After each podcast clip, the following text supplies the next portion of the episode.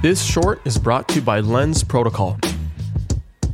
I think the interesting perspective is trying to make sense of all that data for whoever's capturing it. Number one, right? Whether it be the creator who's building an audience on chain, where now they have interoperable fans, right? That they can take cross platform with them and sort of what that data means for them.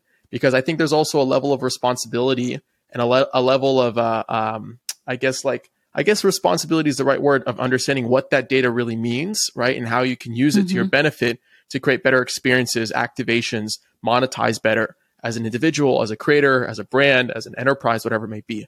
Um, are you thinking about it the same way, or what are your thoughts? Yes, and I love I love what you said about giving the free NFTs to your listeners.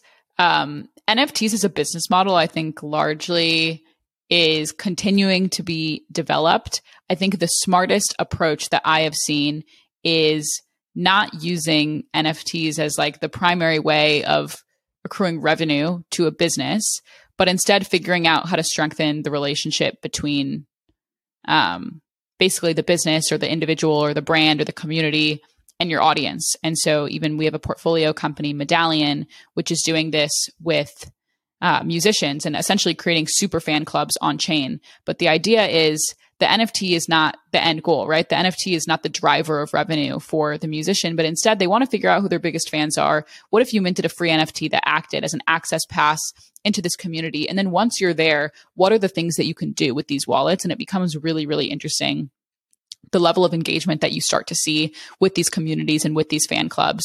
Um, in gaming, I also think it's a really interesting and underexplored model. We're investors in a company called Branch, which launched a game called Castaways, which is one of a couple games really pioneering this quote unquote free to own model where you can have these free NFTs that are, you know, in-game playable assets.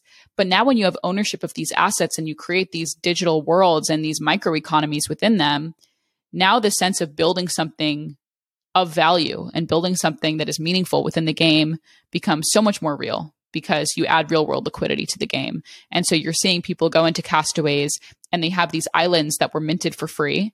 And they go to the islands and they build these incredible little worlds on them, right? And maybe they're catching all of the fish and now they have a monopoly on fish. Or maybe they've got the biggest house on that island and now other people want to be a part of that tribe.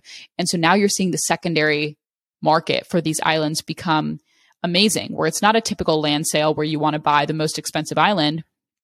Maybe you buy the worst one, right? And you build it up into something of meaning. Now that economy becomes something really, really interesting and valuable. Um, but it all starts with that free NFT, right? It shouldn't be pay to play. What's up, guys? Thank you for listening. If you've gotten this far, then you are a champ, and I owe you a free listener pin.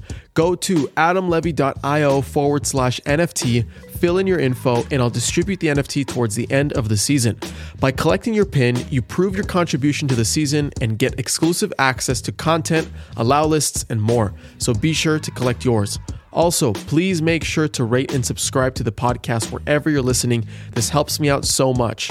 And finally, hit me up on Twitter at LevyChain. I want to hear what you're building, the latest crowdfund you're trying to complete, or if you simply want to chat. I love talking about where crypto meets the creator economy, and it's no different if it's coming from you directly.